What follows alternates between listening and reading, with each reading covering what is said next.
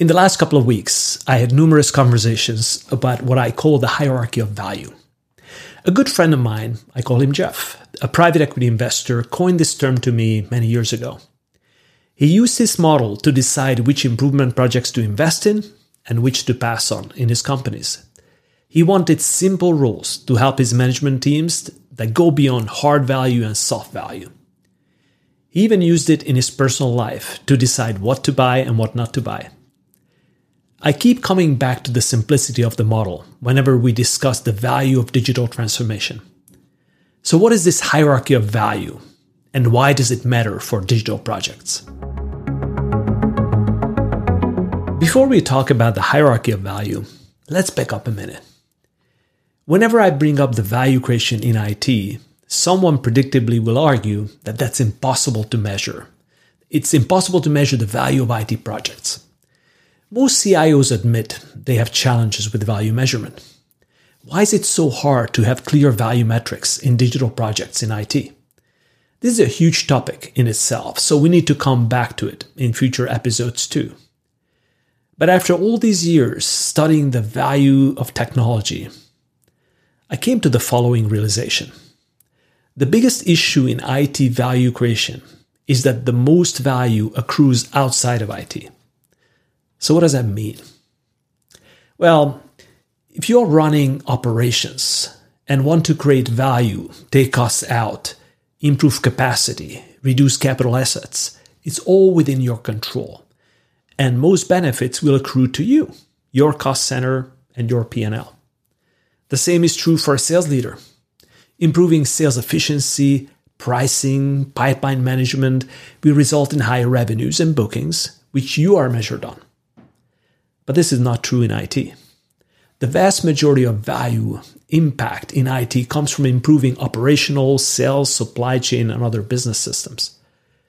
As they get more efficient, the value of that efficiency will benefit those business areas and not IT.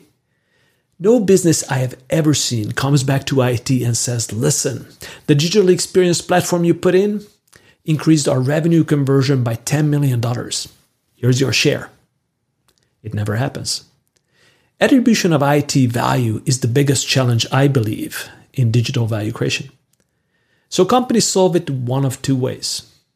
Either measure IT only on value created within the IT function, like reducing IT spend, outsourcing functions, reducing hardware investments, and the like. This results in marginal benefits. Most IT organizations represent a small fraction of the company's cost base, so these savings will pale in comparison to value creation potential in operations, sales, supply chain, marketing. So that's where we want those investments to focus. So before you worry about the hierarchy of value and ranking your digital projects, make sure the total value attributed to that project gets measured inside and outside of IT. Now, about the hierarchy of value bit. This model is disarmingly simple. Jeff used to carry with him a list, his value hierarchy. It had four sections of that structure. Every time someone had a new project idea, he wrote it on the list in one of those four sections, above or below other projects he already had. He believed everything valuable gets you closer to your business goals of growth and profitability. There are many ways to accomplish that goal, though, and very limited resources. So you have to pick the project that gets you the, there the most efficiently. And that was Jeff's principle. His four sections of the hierarchy and the essence of his value creation thinking was this. The highest value section in the hierarchy had projects that improved revenue growth. He ranked his growth projects by efficiency meaning how much they cost and how fast they produce the result.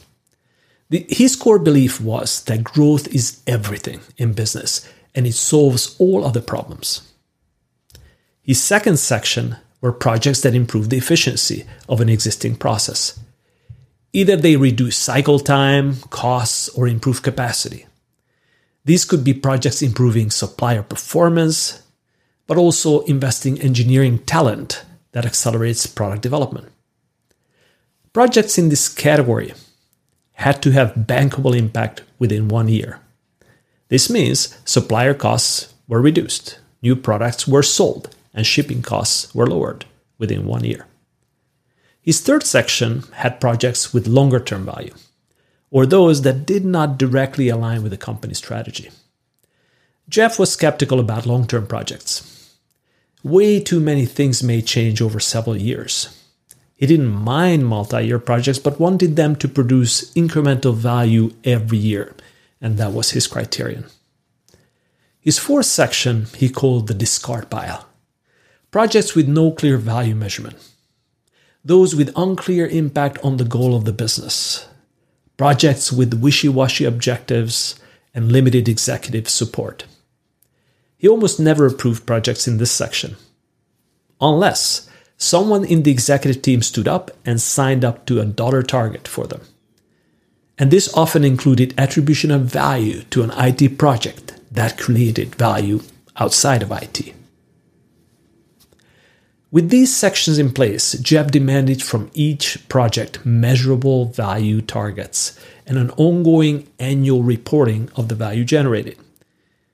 He called this annual report his value run rate Jeff claimed to have over 20% compounded return from the projects his companies undertook. Jeff's hierarchy of value represents to me something most companies absolutely lack consistent and clear definition of the project value. His list had a lot more detail to them, clearly, for the board and the managers, but this was the essence of it. If you wanted your projects to make the list, you knew exactly what to do and where your priorities needed to be. Clarity of value creation continues to be critical to prioritize digital transformation and any other project. I hope you create your own version of the hierarchy of value and get the benefits Jeff has gotten. Talk soon.